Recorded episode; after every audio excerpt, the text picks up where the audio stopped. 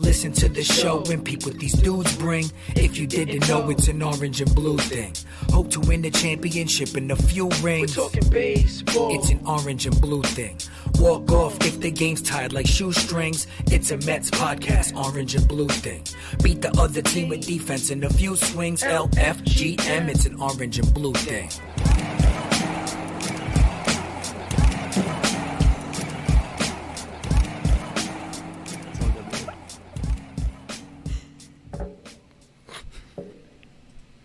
What's up, Mets fans? Welcome back. Season 4, episode 16 of Orange and Blue Thing. This is our season 4 finale, and it is a special one. Unfortunately, the Mets are falling short when it was easier than ever to make the playoffs. Well, I shouldn't say easier than ever. A lot of factors this season, a lot of uh, weird scenarios and rules changes and uh, extreme circumstances. But unfortunately, even though MLB is allowing 16 teams to make the playoffs, the Mets are probably not going to be one of them. What, like a one percent chance at this point. I am Darren Meenan. That is Julia Quadrino. Hello. We have Mr. David Wright. You ever hear of this guy, David Wright? Who? This guy, David Wright. You ever hear of him? No. We Doesn't have- ring a bell. We have the captain, David Wright, and I think that anyone who knows Julia probably knows that she might be one of, if not the biggest David Wright fans out there. I know a lot of people don't like to say, um, you know, compare fandoms, but I think anyone I know. Anyone that I've met, you might be the biggest David Wright This fan is there is. equal parts like an honor and humiliating, so it's fine. I wear it like a badge of honor. Well, we'll see in a second when David pops on with us, but I think that David might know you. You guys have met a couple times uh, here and there, but we got a couple housekeeping notes to hit on before we get to the captain. Uh, definitely head on over to uh, get.coorslight.com. Even though the Mets season is basically over, the postseason should be starting soon. And if you're like me, you're probably going to be sitting down on the couch watching them. So uh, definitely hop on over to get.coorslight.com, type in your address, and check out all the different options there that you could get delivered right to your home or wherever you want to get your beers delivered. Um, Shoemaker, my buddy Brian Shoe, Happy birthday, Shoe. who said actually Yesterday. Shoe texted me, tell David I said hi. So that's from that's from Shoe. Uh, his 40th birthday was yesterday, so his party's King. coming up. Definitely bringing a couple cases of Coors Light over to the Shoe household uh, this weekend. So that should be fun. Thanks to Coors Light. Unfortunately, the season didn't fo- unfold how we planned, but next year, uh, if and when the Mets are back Fingers to allowing fans in the ballpark, we got some big stuff planned with Coors Light. And uh, of course, we have to give a special shout out to our friends at Dugout Mugs who have something really cool that came out today. Oh. Check out this t shirt. And if you're not watching live, you're listening afterwards, go to dugoutmugs.com, check this out. These are limited edition and they're actually on sale. Oh. So they're $24.99 right now. The bottom of the t shirt is a bottle opener. no way. It's got a built in bottle opener in the shirt. So definitely go check that out. I know this, the supplies sick. are super limited and special for the October month coming up, uh, you know, oh, next week spooky. is these special Mets. I love it. They're doing every team, but uh, Sugar Skulls. So That's cool. these are on sale, sixty-four ninety-nine. Today they're thirty-nine ninety-nine. Great special offer. Dugout mugs. Great small business out of Florida. They got the MLB license, the MLBPA license, Hall of Fame license, and don't forget to use our special thirty percent off promo code on dugoutmugs.com/slash OABT. You don't have to type anything in. You just go to that link, and you'll automatically get the discount. So check them out. Dugout Mugs, great friends of the show, and um, we appreciate their support. So, without further ado, I think we got to get to the man himself, and hopefully, all of our audio issues work perfectly. Are our mics working? Our Can mics- someone confirm? Our mics Cool. are working. There's Mr. David Wright out there in California, who really need, needs no introduction, but I'm gonna, you know, hit him with Do a little anyway. spiel anyway. So this Mets legend is just a couple years removed from the ball field. He leads the team all-time offensively in numerous categories. Should have his number retired soon enough. Hell uh, yes. Uncle Stevie, if you're watching. And has a book titled The Captain About to Drop on October 13th. He's our friend and yours, the one, the only, number five, and soon to be father of three, David Wright. What's up, David? What's going on, guys? What a what an introduction. Yeah, was, that, was that good? That was excellent. I know it's 9 a.m. there on Ca- in, in Cali time, a little after 9 o'clock, but I am going to crack open this beer. Hopefully that's okay with you. Let's go. Go for it. So, um, as I take a sip here. Yeah, go for it. Cheers. So So is the that cold or is it lukewarm? What do no, you this working? is cold. We listen. Ice cold. Coors Light drops off cases of beer here, and uh, our st- our fridge is always stocked. But uh, let's let's get into the book. I, how, actually, how much time do you have? Uh, Let's get that out of the way. Let's see. Let's go. As long as you guys are asking good questions, I'll answer. well, you know what? We got a couple pages here of you know notes. Julia and I were going back and forth, and I feel like Julia knows you so well that she might be able to answer the questions for you. She's read your book twice already. I'm, I'm Again, humiliating. I'm getting fine. through it. You know, we got a couple early copies here. Shout out to the publishing company. Thank you for that. But uh, so yeah, the book is called The Captain. You uh, were named the fourth Mets captain, and um, besides the 2013 All Star game when you had the C on your chest, you decided not to put the C on your chest. Is there a reason behind that? Yeah, I mean, I think that you know when I thought about it, um, you know, it might sound kind of goofy, but I think the uniform is called that for a reason. You know, I don't think that you know there's something that you know you never want. For me, I never like to kind of stick out and kind of you know see look at this thing on my chest. You know, I'm the boss, I'm the leader type deal. You know, it was always a kind of a group effort. You know, in my opinion, and I think that's what made us click, or at least some of the better teams that I was on, that's what made us click is that we all held each other accountable. It wasn't just me telling people what to do. If I didn't do something right, if I didn't run out a ground ball, you know, somebody would get on me. And I think having that kind of accountability is what made things click. So you know, it's crazy to think that 2015. I mean that that run, and uh, you know, guys came up a little short. Um, but Michael Conforto was such a you know a young guy on that team, and now he's you know one of the vets already five years later. Um, you know, he's the he's the player rep, and um, you know, I could see him maybe possibly being a future captain. If they if they were to name one, would do you think he'd be high on your list for who who would be the next guy?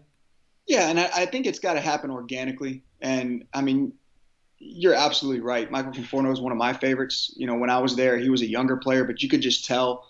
You know, he wasn't the loudest guy. He wasn't, you know, the most boisterous, but the way he carried himself and the way that he led, even as a young player, led by example. And those are the types of guys that, you know, younger players flock to. Um, so, you know, I think you you nailed it. I mean, between him and, you know, Jacob leading the pitching staff, you know, they they're uh, hopefully in the near future and the longer future, you know, you got two pretty good leaders right there. Yeah, cool. So, I mean, yeah, you're talking about leading by example, and I know you personally, your entire career, you know, with the media, or whatever, you're always this so well put together, kind of like this.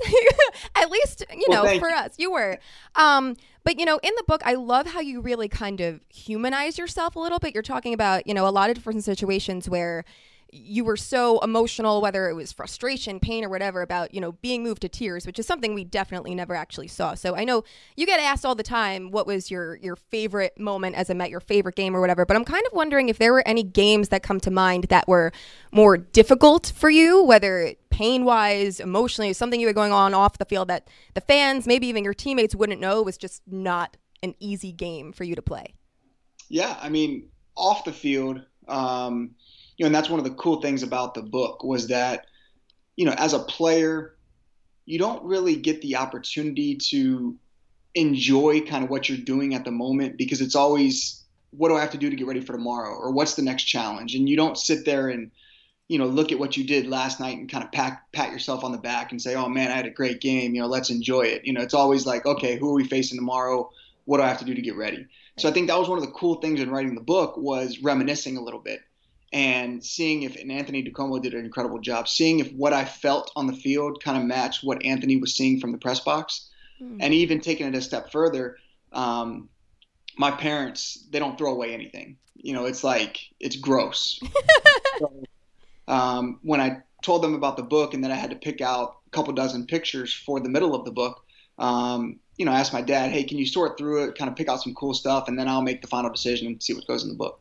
Well, a couple days later, I get, and of course, it's like FedEx ground because my dad's too cheap to overnight it, but I get boxes of pictures from everywhere from when I was born, being held by my grandparents who have since passed, and all the way up to when I was in the big leagues, you know, my mom running down to the on deck circle, you know, David, smile, it's your mother, you know, like taking a picture before I go up to, to hit. So, you know, it's kind of cool reminiscing that way. And, and to answer your question more directly, you know, I think some of the tougher times I had when I when I lost my grandparents, um, you know, because I was fortunate to have a great relationship with them, and I think that's some things that, you know, I guess fans or people don't see that, you know, you go through the same kind of adversity. Granted, you know, a lot of people go through greater adversity, and we are very fortunate to be able to play baseball for a living. But you know, it's tough to kind of put that on the back burner and, and, focus on baseball when you lose a loved one or, mm-hmm. you know, you're having a, a, rough go of it away from the field. As far as on the field goes, uh, there's an at bat that sticks out in my mind, and I believe it was either 07 or 08. I don't know the exact year, but it was one of the years where we um, couldn't get it done down the stretch. Mm. And you know, I was fortunate where I was playing fairly well um, in the, in September, but it was against the Cubs, and there was a man on third with, and I think it was the tying run or the winning run late in the game, and um, you know, I swung through a fastball that I should have hit and ended up striking out with a guy on third, less than two outs, and we lost the game. And for whatever reason, that at bat sticks out in my mind um, late in the season where you know I didn't get the job done. That you know, still to this day, you know, when I think about some of the failures, and there's been quite a few on the field for me personally, that always kind of is in the back of my mind.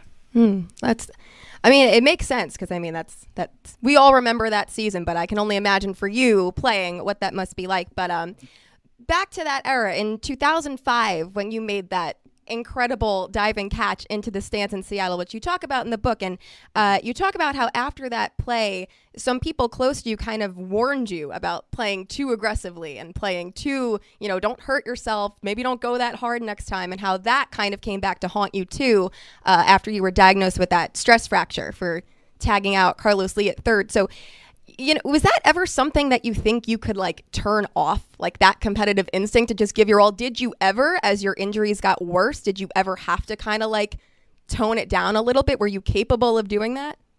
See, that's a great question. I, I wish I could have a little bit, but then I don't think, you know, I would have have given to the game what it deserved to be given.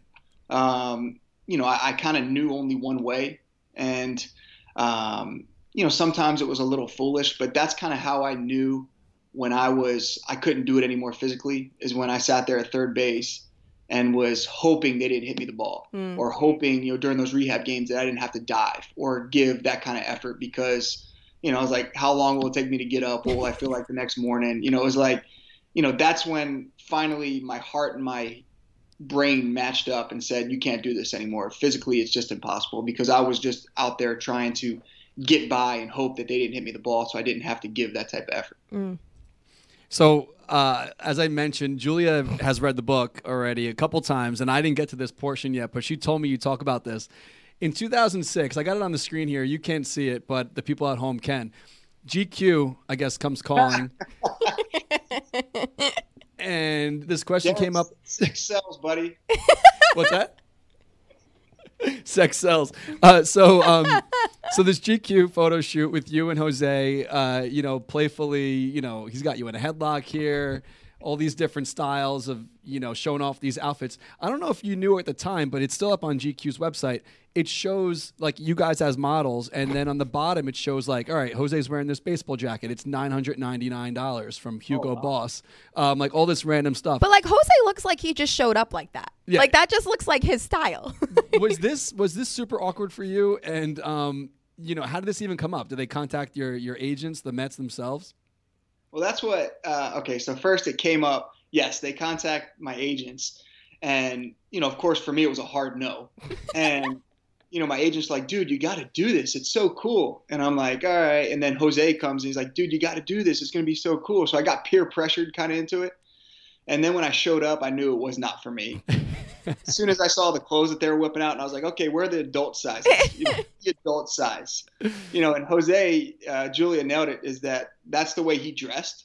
You know, for me, you know, it was like he could wear anything and he's got his six pack showing. You know, me, I'm like, okay, do you got anything that can hide my love handles?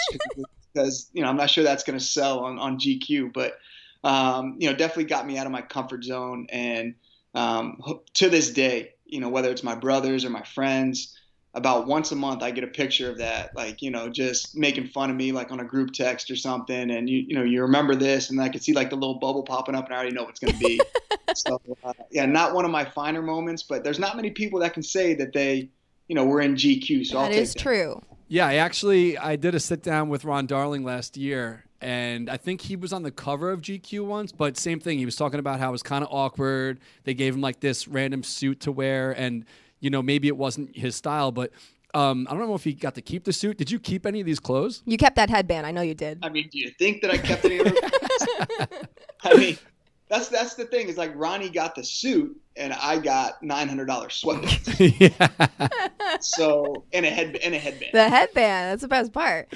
That's funny. But speaking of Jose, so I, I actually kind of noticed a pattern in reading this book that I hadn't really picked up on before, but because going back to the 2007 collapse and all that, you say that for like a few years afterwards, you kind of carried like an animosity towards the Marlins for basically all the shit they talked that series, which is completely justified in my opinion. But uh, you know, then I kind of realized there were some patterns with the Marlins kind of kept popping up, and you talk about uh that first game after you were diagnosed with a stress fracture, and you're like depressed in the dugout, and Josh Johnson is killing it for the Marlins on the mound. Um, obviously, they took Jose Reyes away. Um, they again beat you again in 2008. So when it was your final game of your career and you just worked so hard to get back from everything, was it like, am I really freaking prank- playing the Marlins right now? Does Peter O'Brien need to catch that ball? Was it that kind of thing, or did you not And even pick up on made, it? That's what made it so cool was that you know, and that's why New York's so great is that where else are they going to boo Pete O'Brien For the rest of his life, he's done. for for catching that ball. You know what I mean? That's that's the cool part. But yeah, I mean, we we definitely, you know, it's one thing, you know, they were our nemesis down the stretch in, in 07 and 08. You know, and, and that's fine. You know, they, they want to win the game. They want to finish strong. You know, but all the chirping that they did was something that I wish that we could have, you know, kind of turned the tables and really, you know, pounded them for it. Yeah. Um, you know, but with that being said, I mean, some of our we, we didn't get in many fights, but you know, one of the bigger fights was with the Marlins when uh, Miguel Olivo charged third base and, and Jose cowered behind Sandy um, Sandy Alomar Sr. You know, and that's one of the things that we played on repeat quite a bit with Jose is that you know you got Miguel Olivo charging third and you got Jose grabbing you know 60 or 70 year old Sandy Alomar Sr. and pulling him in front of him. So uh, you know, uh, I wish that things would have ended a little differently. Obviously, in 07 and 08, um, you know, but that's what made baseball so fun, especially in New York. You had, you know, whether it was the little rivalry with the Marlins or you know Philadelphia in both of our heydays, or Atlanta when I first got called up, or Washington towards the end. I mean, it just seemed like these series meant so much, and there was so much on the line uh, in our own division. I was there for that. I think that was the second to last. The you were talking about the dust up with the Marlins. I think it was the second to last game of the season. John Maine, I think, was pitching that day, and um, that that was wild. I remember I had like the if you remember the T-Mobile Sidekick phone that took the worst photographs ever. I had a picture of what that fight. You know, was and it was just dust and people everywhere. It looks over like near, a Renaissance Yeah, painting at it this was point. great. Um, yeah, it was like I was on deck, and it was a pitching change. So, yeah, it was like um, in between innings, right?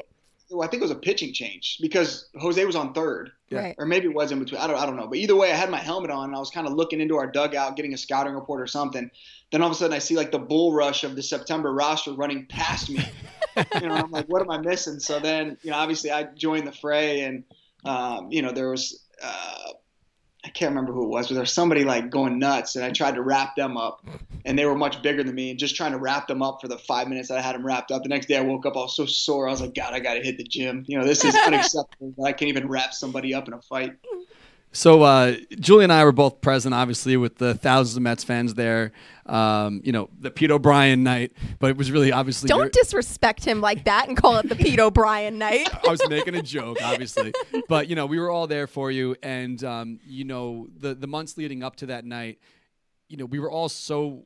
You know, so behind you and, and really pushing and hoping that you were going to be able to go out on your own terms and really get back there to Citi Field. And um, even though that game for the Mets didn't really mean anything per se. The Mets are already out, two games left before the end of the season.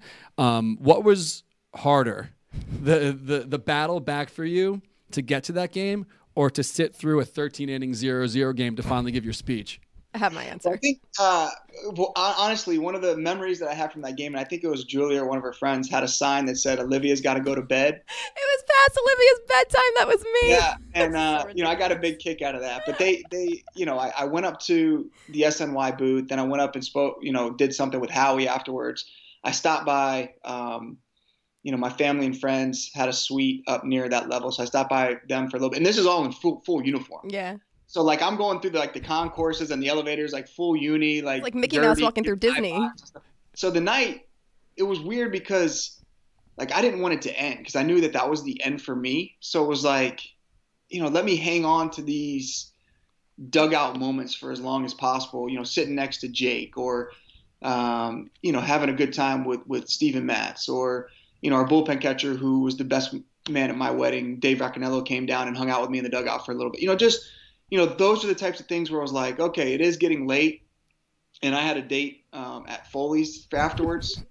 You know, so I was like, you know, is Foley's going to close up on because I had my first meal at Foley's after my first game, and you know, the plan was to kind of have my last after my last game. You know, kind of bookend fitting. So you know, it's kind of like I don't want this to end, but you know, time to, to get a move on. And, and Olivia at the time had an absolute meltdown going home, like where like one of those where she falls on the ground and just in bed, like kicking and screaming. So, um, but but yes, it, it was hard to kind of know that that was the final chapter. Um, but I take a lot of pride in, in, the work that I put in to get to that point. Like, it, you know, it was always my mantra that, and I know that ultimately it ended my career. But when I got the diagnosis for my back, it was my mindset and my mantra that this isn't going to define me as a player or a person. And that's kind of what I woke up every morning and told myself that, you know, when it's all said and done, you know, whether it was, you know, he was an okay player, he was a, you know, a decent leader, he was a decent teammate, whatever the case may be, it wasn't going to be, oh, he felt sorry for himself and rolled over because of this diagnosis. Yeah, I think it was almost midnight by the time you got your chance to come out there. And, um, you know, my wife was sitting next to me and maybe the 11th or 12th inning. She's like, I don't even care if they lose this game. And I was like, me either. I want it to be over with so David can, you know, get on with his, you know, get on with that, the speech. That was my first sign. Was um, hurry up! I just want to hear David Wright talk. Yeah, I know you can't see it here, but I got on the screen. They they caught Julia. She's she looks like she's in agonizing pain. holding up a sign. I was literally screaming at the players. Yeah, Let's go. Hurry up. I just want to hear David Wright. And this was in the top the top, the of, top the, of, top 12. of the 12. My God. yeah. Um, yeah, I mean, it was an incredible, incredible moment for us as fans to be a part of. And um, you know, maybe you can't see it, but Julia's wearing a shirt that says "This is love" yes. because you said it a couple times. And I don't know if if maybe you did you have something written down? Was that just all off the cuff, or you want to hit on certain things? So, I I'm, I'm a good planner. I'm a, I'm a big planner. I enjoy being prepared. And I sat there for, you know, a day or two thinking of what I would say because they asked me to um, address the crowd afterwards, and like I was at a loss for words. And I sat there with a pen and a, a, little note card and tried to jot something down, and nothing nothing came down. And I was like, "What am I doing? This this needs to happen naturally." You know, so it's like, what am I going to feel at the moment? I don't know what I'm going to feel after my last game. You know, so just wing it. And I think it was probably one of the worst public speaking events that I've ever had personally. Like I give myself probably a D. Really? No. But I wanted it to come from my heart and I wanted it to come naturally instead of pre-written. And that's the, the I just kept saying it over and over again because that's what I felt at the moment. That connection with the fans is real. And I'd like to think that there was a mutual respect there. And I know that I'd never, I didn't always come through, but I promise you that the effort was there. The, the, the passion and the love for that organization, that city, that those fans, that was real. And, you know, for the speech, it was like, okay, let's just see what comes to my mouth. And it, that's what came to my mouth. And, and, you know, it might be a bad speech, but it was perfect. Well, that's what I'm saying. Like, I don't think it's bad at all because, you know, if you, if it, if it came off that way to you, I think that from the fans' per- perspective, it didn't come off like that at all. It showed that you cared so much, and that's why you were at such a loss of words. Right. So I wouldn't give that a D at all. In, no, and that's, and that's exactly what I felt. I mean, it was I, I was literally at a loss for words and just trying to soak in the moment at the same time and it was it was such a special night yeah no that was awesome i don't want to start crying again so i'm, I'm going to change the subject uh, so you mentioned you were sitting with jake in the dugout that night and in the book you say you had some incredible pitching behind you at all different points of your career, but that Jacob DeGrom is who you would want to give the ball to in like a must-win game. So they, they would be in front of me, not behind yeah, me. Yeah, yeah, you know what I, I'm still thinking. Whatever, it's fine. We're gonna move on. Uh, I had too much Coors Light. Um, uh, but so you know, I don't really think anyone can say that Jacob Degrom is underrated anymore, but he definitely was for a long time. But who would you say was your most underrated teammate, whether it be by the organization, by the fans? Who was somebody that nobody really grasped how important they were to the team's success? Man, that's a good question. Yeah, you're full of good questions. Today. good because I just fucked up that last sentence, so I redeemed myself. Underrated. Man, um, you know, it'd probably have to depend on kind of the era Okay. we're talking about. I thought that to steal a line from Reggie Jackson, that for kind of that 06 team, Paul Lo Duca was kind of the the straw that stirred the drink. Okay. His his numbers were obviously great, and he was an all star, but the way he kind of interacted in the clubhouse and the way that he led you know, I always thought was important for that team chemistry. Um, kind of later on, um, you know, and I, I don't think this guy probably gets enough credit for, and, and I think he would be the first to tell you that he had a very subpar year on the field. But the, the year that we went to the World Series, and he's a good friend of mine, Michael Cuddyer came in, and he lost his job to Michael Conforto, a young Michael Conforto. And Michael Cuddyer took Conforto under his wing, worked with him every day, took him out to breakfast every day, like really tried to groom him to be the the all star and the, the, the the caliber player that he is now. So I would say that kind of um, teammate that doesn't happen often when you have a Yeah. guy that's won a batting title and a guy that's been to all star games that loses his job on a team that's going to the playoffs, going to the World Series, and then takes that guy that took his job under his wing and kind of prepares him for what's ahead. So almost like um, when uh, Reyes came back, when the Rosario came up, and like they, they, you'd always see them together a lot. And I Yeah. think that's that that's it's good to see as a fan. It's definitely good to see. But um, obviously, if you're watching, listening afterwards, you know that we're talking to David Wright. We have a bunch of books. Actually, we have three books to give away to the fans. So if you're watching live right now on Facebook, click the little share button. You'll be automatically put in the running to win a copy. You really want to share the show today, guys. Absolutely. Drive it home every week, but today's the day. If you're on Twitter, hit the retweet button. And if you're watching the replay afterwards on Instagram, just comment that you want a free copy of the book, and we will randomly select a person to get one for free. So thank you so much for that. Um, so we all know that uh, the franchise, Mr. Tom Seaver, passed away recently. And, you know, I don't know if the Mets posted this quote or, or where it came out, but you had mentioned that uh, you and Tom had a great relationship and you talked often, but it was almost never really about baseball. So since there was many generations between your playing time, um, you know, how did the relationship start with you and, and Tom? How did that even, how does that begin?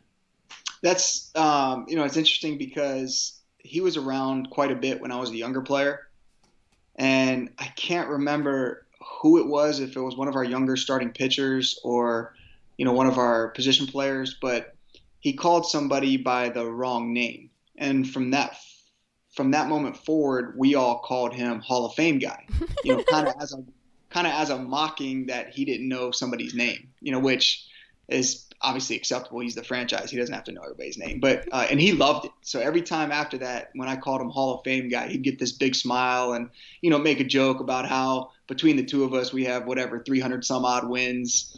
You know, and he'd tell me how many home runs he hit in his career and stuff like that. And it was you know a great back and forth. And we'd probably talk, um, you know, once a month, once every six weeks during the season.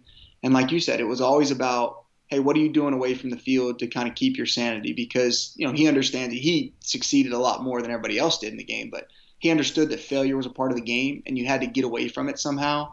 And what were you doing in your spare time to kind of take your mind away from the failures of playing baseball?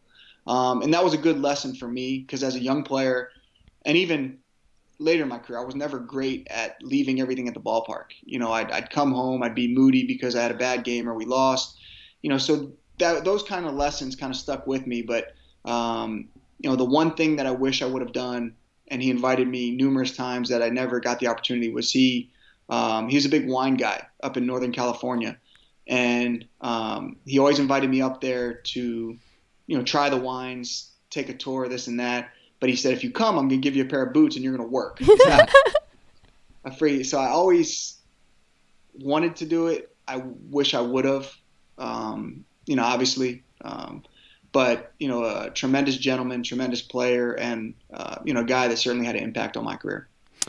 So speaking of, uh, you know, change the subject a little bit here, but not really. Uh, just a relationship with another player. We had Cliff Floyd on the show a couple years ago, and uh, he said that he felt it was his job when you were the rookie to kind of lead you a little bit and you know whatever his words may be but he brought up a story about how he used to pull his luggage through the airport and you got to the TSA once and and it, they opened it up and it was all like Ebony magazine, Jet magazine, all this random stuff and they're looking at you like, "Oh, this is what you're into?"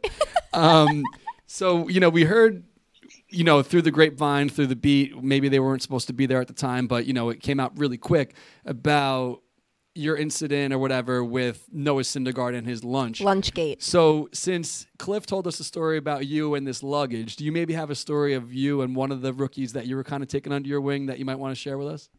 See, I wasn't mean like Cliff. Cliff was just mean spirited sometimes, you know. But I'll tell you what, you know, carrying that luggage around got me some clothes that, you know, I remember he he bought me kind of my first custom suits, and I saw the price tags on them, and I was like, I'll carry whatever you want me to carry. I'll, whatever you want me to carry through TSA, as long as it's not, you know, going to get me arrested, you know, give it to me. I'll carry it through TSA. But, um, you know, the, the Noah story is interesting because, um, you know, it was part of my responsibility, and I think a lot of the veterans' responsibility to try to create a winning culture. And I think part of that was obviously supporting your teammates. And I think, you know, even Noah would tell you that he was in the wrong at the time. Uh, the way that I handled it was poor. I didn't realize that the media was in our in spring training. The media comes in quickly after, and I think it was like an inter squad game. So like we might have had a pitcher throw one inning. So after that one inning, he comes in and does his interviews in the clubhouse while the game's still going on. So um, I didn't see them in there, and I started getting on Noah, kind of in a what I'd like to think is like a big brother way. You know, I wasn't don't think I was being mean by any stretch of the imagination, but you know, getting on him, you know, some tough love, and um, you know, the, the media was within an earshot, and then it became a big story. And I apologize to Noah, not necessarily for getting on him, but for, you know, doing it in front of the media. So, um, but hopefully, if that opportunity comes for Noah, he does the same thing, and, and he treats the young player the same way and gives him some tough loves and tell, tells him to get back in the dugout. So, you know, hopefully that's the case. Um, I'm just glad he didn't try to fight me because I don't think that would have been much of a. My career would have been much shorter. Yeah. no, I mean that's great, and I mean that's definitely a story that Mets fans remember for whatever. Reason I don't know. You throw out somebody's lunch, people just remember that. yeah, but that's, uh, that's not going. To, that's not, definitely not not going going away. away. That one. it's a Mets fan favorite. But uh, speaking of Mets fans, what made you so relatable and so easy to root for for everybody was that you grew up a Mets fan, which you obviously talk a lot about in the book. So, you know, I know you still have the front office role and you're only like a couple years removed, but I'm wondering if in any way you've transitioned back into being a fan at all. I know one of your teammates who has since retired, Ty Kelly, is very vocal on Twitter and has announced he is now a Mets fan. That's that's his new thing, um, and he's been very frustrated this season. So I'm wondering, do do you get frustrated when the Mets leave like 47 runners on base a game, or is it still like these are still my friends? I'm still you know still feel like a player kind of thing. I mean, yes and no. I mean, I, I catch myself, you know, a lot of the times because the games come on here mostly at four o'clock, Right, so that's like big time father daughter time. So a lot of the times I'm watching it on my phone or you know, kind of getting updates through through through the app. But um, yeah, I catch myself like, you know, how do you miss that pitch? And it's like, wait a minute, I missed that pitch a million times. I know exactly how you missed that pitch. So um, yeah, I mean, I think you get caught up a little bit. The game looks a lot easier on TV. Trust me. Um, you know, because I'm the same way. You know, I'll, I'll tell Jake, you know, how did you let Travis d'Arnaud hit a homer off you? Like, you know, what are you doing? You know, or how'd you let Wilmer Flores hit a homer off you? Like, you stink, man. And uh, you know, and and and you know, on TV the game looks a lot easier, but you know, when you're when you have a split second to react in the box, and you know, you got guy out there throwing 100 with a 92 mile an hour slider, it, it gets a little difficult. But yeah, I think there's a combination of remembering how difficult the game is, but also, yeah, I mean, I, I grew up a fan. Um, you know, I'm definitely a big fan of a lot of the guys in that clubhouse that I know. So yeah, there's there's definitely a lot of fan in me. So when so when COVID hit and you know the season got put on pause and you know they were talking about if they're going to get a season in at all, we should be grateful to even see these 60 games. But you know the the way that it went down with um, you know Noah getting hurt, Cespedes opting out, Stroman opting out. Obviously, you know the cards you know didn't fall where they may when the season started. So um, disappointment you know, we are disappointed. Obviously, the Mets aren't making the playoffs. MLB made it easier than ever for as many teams to get in. Just be, basically be 500 and you got a shot. Um, do you think that you know, I don't know, maybe the guys have told you this, maybe they don't want to say it publicly, not having fans in attendance or the way that, you know, the, the, there was a break with the COVID, there was a big break with the protesting. So they never had like a, a stretch where it was just baseball. Um, do you think that maybe it was hard for them to turn it back on and have the same intensity this year that they might in years past? I mean, definitely an, an, an odd year, um, you know, to say the least. But, you know, I, I think that every team had to go through that. So that, you know, to me, that's, you know, sounds more of like an excuse. And I think every player in that clubhouse would take responsibility for where they're at right now. You know, at least the ones that I know, I will definitely take responsibility. Um, you know, sometimes as a player, you got to look at yourself self in the mirror and say, you know what, we didn't get the job done. Um, you know, and I hope miraculously they can they can pull it out, you know, these last few games and, and get some luck. But um, I mean, I think to a man in that clubhouse, you ask them, and they'll tell you point blank that, um, you know, that, that that we should have been a playoff team this year. I don't think there's any question about that, and that they expected to be a playoff team this year. So, um, I think the players, for their part, will certainly take responsibility, and you know, hopefully, this motivates them and, and drives them um, to accomplish what they need to accomplish next year. It's um, losing can sometimes be a tremendous motivating force for the right person, um, especially the homegrown guys. Um, you know, I know speaking about you know me coming up through the system, there was a certain sense of pride of putting that uniform on every day, and that you know I wasn't a, you know, the guys that come through this system, um, you know, there's a different feeling, you know, when you take that field uh, with the organization that drafted you, developed you, gave you your first opportunity. So, um, you know, hopefully those guys take the losing personally, and you know they come back next year more motivated and hungry than ever. So speaking of next year, do you do you see that the uh, you know do you not do you want it to happen, but do you think that this whole the DH is going to stick around the National League? Uh, the man starting on second in extra innings, you know, 16 teams making the playoffs. Is this what ba- the way baseball is going, or do you think that this was just like a one and done thing? I don't know. Um, it's been strange. I'll tell you that. I mean, I'm I'm more of a traditionalist, you know, when it comes to the National League, and you know, with the with the the DH seems, um, you know, it just seems awkward. I don't know if it's right or wrong. Uh, you know, I do know that, you know, sometimes those 17, 18 inning games uh, can affect teams for weeks, you know, down the line. Um, I don't know if starting with a guy on second's the right idea. I, I, it does again. I'm more of a traditionalist, so it's just, you know, again, not sure if it's right or wrong. It's just weird for me. Um, so I, I, don't mean to tiptoe around the question, but you know, I would say that, um, you know, I'm probably more of enjoying baseball the way that, you know, I remember it playing it. So um, who knows? So I, I don't know if you probably know more about this. Is this going to stick around? Is it not going to? well, I don't, I don't know. know. You know, I just was thinking in my head. Uh, you're talking about extra innings games. Um, I really wish it wasn't played two years ago because your speech wouldn't have been at midnight. you know what I mean? If that was the case, we would have been out of there by like 10, 15. That's for sure.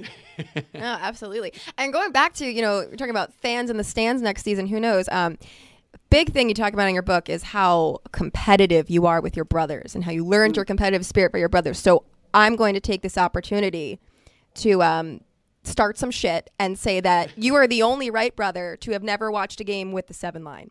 So I'm just going to put that out there.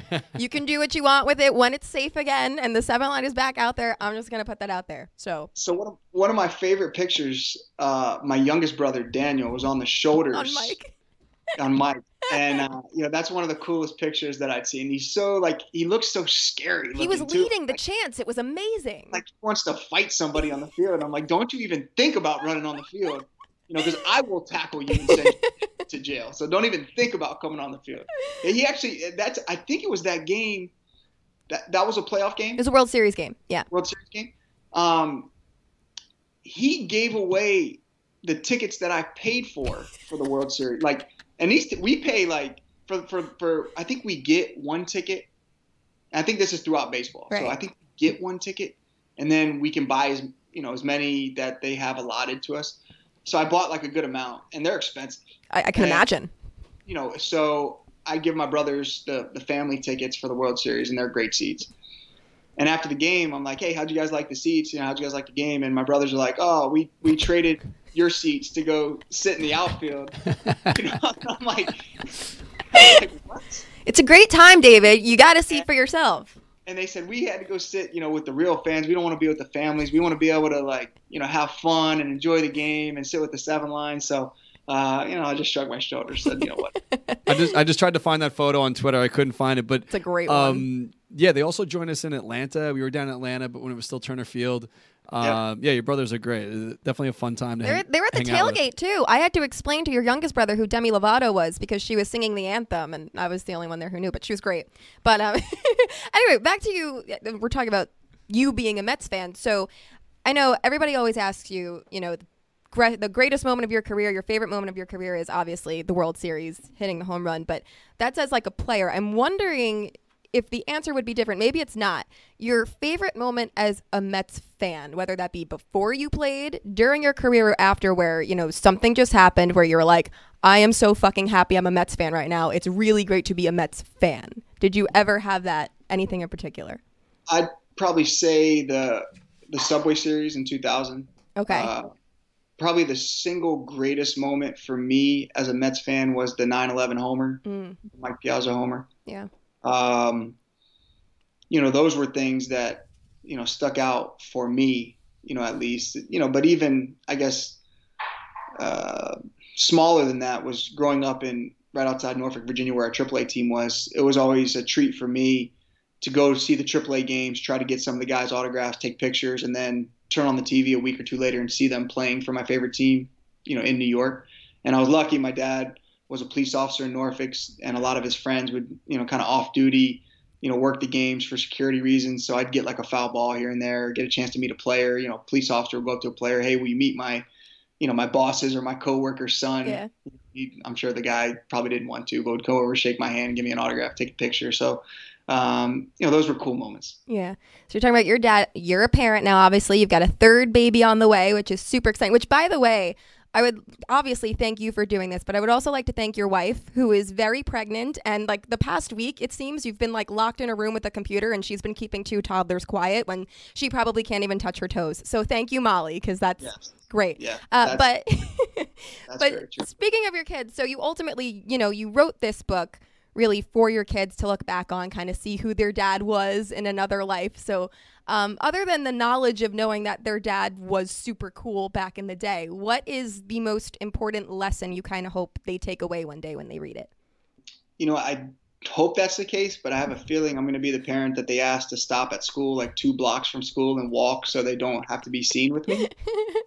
you know, but when that happens, I'm certainly going to have somebody professionally make like a highlight tape of my career and just make them watch it and be like, see, your dad wasn't always this dork. You know, he was, you know, he did some okay things, Yeah. you know, but, um, you know, it's, it's, it's, it's fun because, you know, you're right. I, I wanted, you know my kids to be able to look back and you know whether it's read the book or just be able to talk to them about the value of hard work i would say dedicating yourself to to accomplishing goals i mean i'm six foot i'm about 200 pounds and you know i wasn't granted i have a lot of god-given ability to play the game but when i took the field every night it was more of a i've outworked and outprepared everybody on this field. So tonight I'm going to be the best player on this field. And that was the mindset I had. Um, you know, you fast forward a little bit and it was, you know, more of a never give up type life lesson. You know, I always remember the picture of the, I think it's like a crane or something with the trying to swallow the frog and the frog's like choking the crane, not letting, and that was kind of, you know, the, when writing this book, it was, that's kind of the, the life lessons I wanted to get across to like pretending I was speaking to my kids Mm. like if you want something bad enough, don't let anything stand in your way of accomplishing it. Yeah. Uh, you know, so that was kind of what I was thinking, you know, while writing this book is that, you know, you're going to get thrown some adversity your way at some point, whether it's, you know, small, minute type stuff or big type of adversity, like real world type adversity. So, you know, you're going to have to find a way to get through it and become stronger because of it. Yeah. Well, I, I do want to say, because in a second, we're going to get to some questions that fans had asked on social media. And when I was going through all of these, one that I kept seeing over and over again from people around my age was to just say like thank you for being such a great role model because I mean I was 8 years old when when you came up. So there's a whole generation of kids who are now adults who grew up with you. Um, and I know it's definitely not as cool as hearing it come from your actual kids, but on behalf of all of those kids who are now adults, um, we all got that. And your comeback was very important to all of us. So, on behalf of all of those people, all of your questions are now answered. Thank you, David. you were eight years old when I got called. I know. I'm sorry. I'm 25 oh now. Yeah. Yeah. Anyways, well, thank you. and, and it should the the roles should be reversed. And I've said this, I think, in my speech. I should be thanking, you know, the city and the fan base for you know taking me in with open arms. That I mean, that was just a relationship that that players dream of. Yeah. Well, yeah, so I am old now. I actually, I'm going to shift gears a little bit because this is a super important question to me. Old. She's 24. I'm really old. 25. I turned 25 last week, but. Um, oh, happy belated. Thank you. Uh, but so I actually, I own a dog sitting and walking business now. That's my thing. So dogs are very important to me. So I saw you mention in your book, however briefly it was, that uh, Mrs. Wilpon was helping you look for places to get a golden retriever. So I must know if you got the golden retriever, and if so, tell me everything. So we already have a King Charles Cavalier. Oh, cute. A, a tricolor with the big floppy ears. Mm-hmm. And um, she's the best. So I wanted a. I mentioned my dad was a police officer. He was in canine when I was growing up. Mm. So we mm. always had German Shepherds around. So I wanted a German Shepherd. Um, Molly, my wife, said no. You know, I'll give you the big dog, but it's going to be like a lab or a golden retriever. Yeah. We have not gotten the golden retriever yet, oh. but I think we're gonna get him or her around Thanksgiving. Oh, nice! All right, that's me putting the pressure on that. I love Paw Patrol. You probably yes. No, I know what Paw Patrol I, I have is. a five-year-old. I know Paw Patrol. I used to work at a daycare before I did this, so okay. I'm very well versed in Paw Patrol. That uh, Olivia named our King Charles Skye. Oh. Because of Paw Patrol. I and now that. the next dog, if it's a girl, she wants to name her Everest because she thinks Skye and Everest in the show are best friends. So yeah, so that's that's where we're at. I'm so glad I asked that question. So now that we're talking about kids, I gotta bring this up because I I wasn't gonna ask this because I thought it was kind of cheesy, but I'm sitting with my daughter this morning. We're having breakfast. I told her, you know, hey, you know who David Wright is? I was explaining to her I was doing this interview today. I'm like, you have any questions for David Wright? And she said, ask him what his favorite TV show is. That's is it Paw Patrol? Said. So if she's watching this, Amelia, I'm asking the question. So do you have a favorite TV show? Like cartoon or anything, any any TV. Well, let's start with cartoons. I mean, Paw Patrol is the easiest choice because, you know, selfishly, I kind of like it more than the other cartoons. you know, it's a little more exciting. Um, we do movie night every Sunday, mm. and Olivia always picks the new Trolls movie. Madison, my two year old, always picks Frozen 2. So we alternate every Sunday. so um, yeah, that's that's what's going on. As far as uh, TV shows that I enjoy, I'd probably say my favorite TV show is Billions. Is probably my favorite. Um, we are about seventy-five percent of the way through Schitt's Creek right now. Mm, my friends love Schitt's Creek. Um, so that's where the adult TV stands. Um, the kids TV, but I am a huge Paw Patrol fan. There we Love go. It. There Love we, it. There we go, Amelia. All right, so let's hit a few questions from social media before we let you go. Hopefully, we're not taking up too much of your time so far, but um, we got thousands of responses. So we put up a post on Facebook, Instagram, and Twitter asking fans what if they could ask you one question, what would it be? Julia had the honor to through. scroll through and pick three out. I just think Darren didn't feel like going through it all. Three out of a thousand? Yeah, thousand. we did like one per social media platform. What we, was it, like 600 on yeah, Instagram? Listen, alone? I knew I was going to ramble for too long and we needed to cut this down, so it's fine. Everything's fine. But the first one is from Instagram from my friend Lexi, who is a huge fan, which she would want me to tell you. Um, and she asks, What is your favorite karaoke song or your go to karaoke song? Which I know there's a chapter in the book yeah. about you doing karaoke, so I felt I needed to ask. Yeah, so I would say that, like it's not like I'm a huge karaoke er. Is that a word? yes, um, sure. So I'd probably say my most memorable karaoke moment happened in Montreal when I was a rookie. They they dragged me to this karaoke bar in Montreal and made me sing, and it so happened to be uh, one of my favorite movies, Top Gun. You've lost that loving feeling. So I'll stick with that. I'm I'm not hiding behind that. I'm not ashamed of it. You know, I think I nailed it. You know, probably didn't, but you know, at the time, I thought I was killing it. Yeah. And unfortunately, back then it was like maybe there was some, you know, there was everyone had cell phones, but no, people weren't as locked in, so there's probably no video footage of that. Unfortunately for us. yeah. Then so the next question is from Twitter user at Ray NYM09. You kind of answered this a little bit before, but I'll ask it anyway. Maybe you have another. But is there one specific at bat that stands out in your career that you wish you could go back and relive and try and change the outcome? I know you mentioned that one from I think 07 or 08, but are there any others? The Cubs late in the season. Yeah. Um, any others? I mean, I could probably give you thousands, but um, you know, I would say it would really would have been nice. Um, the I, I wanted to I wanted to end with a bang. Mhm. You know, so I'd say my last at bat, you know, would have been nice to to get a base hit or hit something hard. You know, to be able to, um, you know, kind of put a for me at least an exclamation point. Um, you know, I drew a walk my first at bat in my final game, but I, you know, I really wanted to get a hit so badly that it probably hurt me because I was so amped up and wanting wanting to put on a halfway decent show. So I would say, you know, that at bat sticks out in my mind where I wish I could have done something a little more special. You know, it's funny for that game. I never bring a glove to a game, but I brought one to that one. So I was like, I'm gonna. David's gonna He's hit a home going run, deep. and I'm gonna catch it. So Well, thanks for the, you know, thanks. I guess I disappointed you. I'm sorry.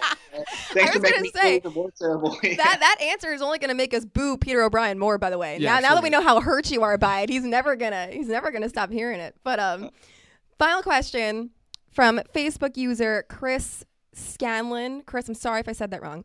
Um, in your role as teammate and then captain, you've been known to support guys on the team who are struggling and slump, injured, whatever it may be.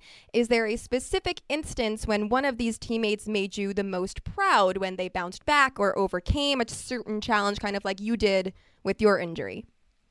Yeah, I mean, you know, I can remember, um, you know, waiting out in the park. There was a group of us that came back from a road trip, and Ike Davis got called into the office because I think they were thinking about sending him down or he was really struggling. And, you know, we kind of waited for him in the parking lot thinking that he was getting sent down, um, you know, to kind of be there for him. And, um, you know, that's the kind of things that, you know, the, like we were talking about, like kind of the life things that a lot of fans don't see is that, you know, this is guys' livelihoods. And it may seem like, you know, from TV that, you know, these guys are robots or, you know, they don't feel anything. But, you know, trust me when I tell you that, you know, we, now they, you know, take this very personal. And this is, you know, their livelihood and take a lot of pride in what they do. So um, that was one of the more rewarding things for me is, you know, seeing a guy, whether it's in the minor leagues or break onto the big league scene and, you know, be nervous or a little scared or, you know, not know what the future holds, then they have some success and to see them blossom into, you know, a productive player or be able to make a living, you know, playing baseball and see how happy they are and how proud they are of this lifelong goal, you know, was always rewarding for me having been there so long. Yeah, for sure. I remember when you know everything was going on with Ike, he hit that like walk off grand slam. Oh, that was awesome. That was what I thought of immediately when you said that. But um, one more quick thing. I did promise Instagram user at Jessica Brook five that I would say she misses you. I had to get that in there. I made a promise. I'm sticking to it. She misses you. Well, Thank you very much. David, we appreciate your time. I know uh, life's crazy right now. And uh, thank you for giving us, I don't know, almost an hour here. So- the book is called. The Captain. You should absolutely go pick it up. It's available everywhere books are sold. And on a personal note, I just have to say thank you again for even just giving us a couple minutes. My wife and I, the day after uh, the speech, uh, we met up with you, gave you that big card that the fans signed and everything. And you've always went out of your way for our crew. And, um, you know, it, it's great that the love was was mutual. You know, like you know, that card sitting in my office, uh, you know, displayed proudly. So I appreciate that. That's well, awesome. thank you very much. That, that And thing is that thing's giant, by the way. too.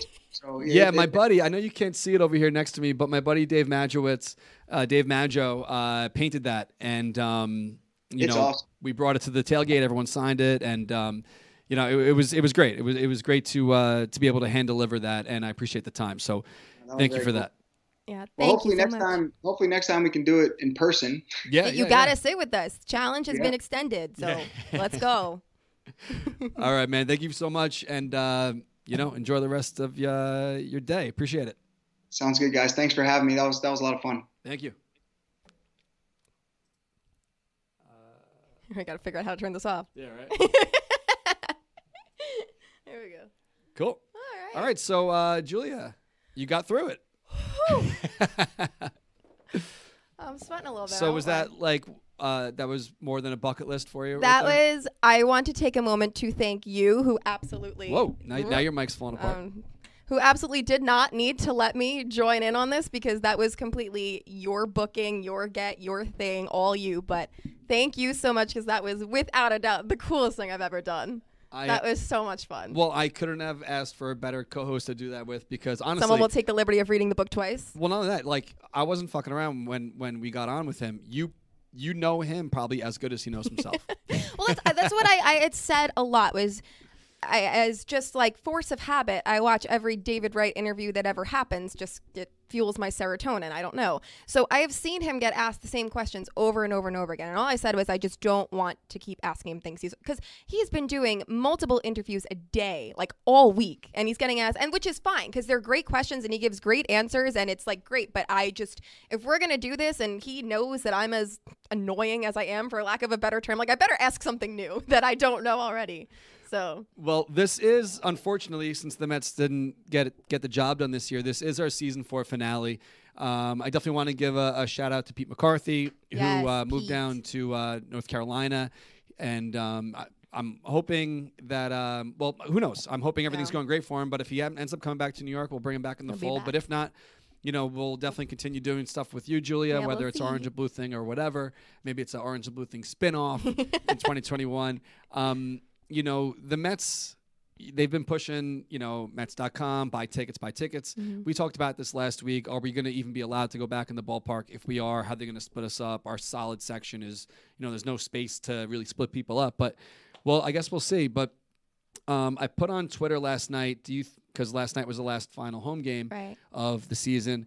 Do you think you'll be at Citi Field the next time they play there? And what, almost 2,500 people voted, and 52.9% said no. That might just mean that they're not. I kind of worded it wrong. yeah, Um, that means that they're not going, but 47.1% say that they will be there, or they think they will be there the next time the Mets play. So only time will tell. As soon as we have any kind of news to announce, I mean, I already know what the schedule is. I haven't made it public yet because I don't want to get anyone's hopes up.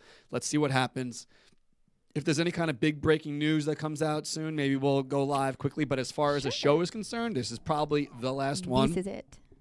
the Mets just are coming up a little short here, and um, that's that's just that's just it. So definitely don't forget get co- get.coorslight.com for all your all your beer needs. Pick up some Coors Light, get it delivered.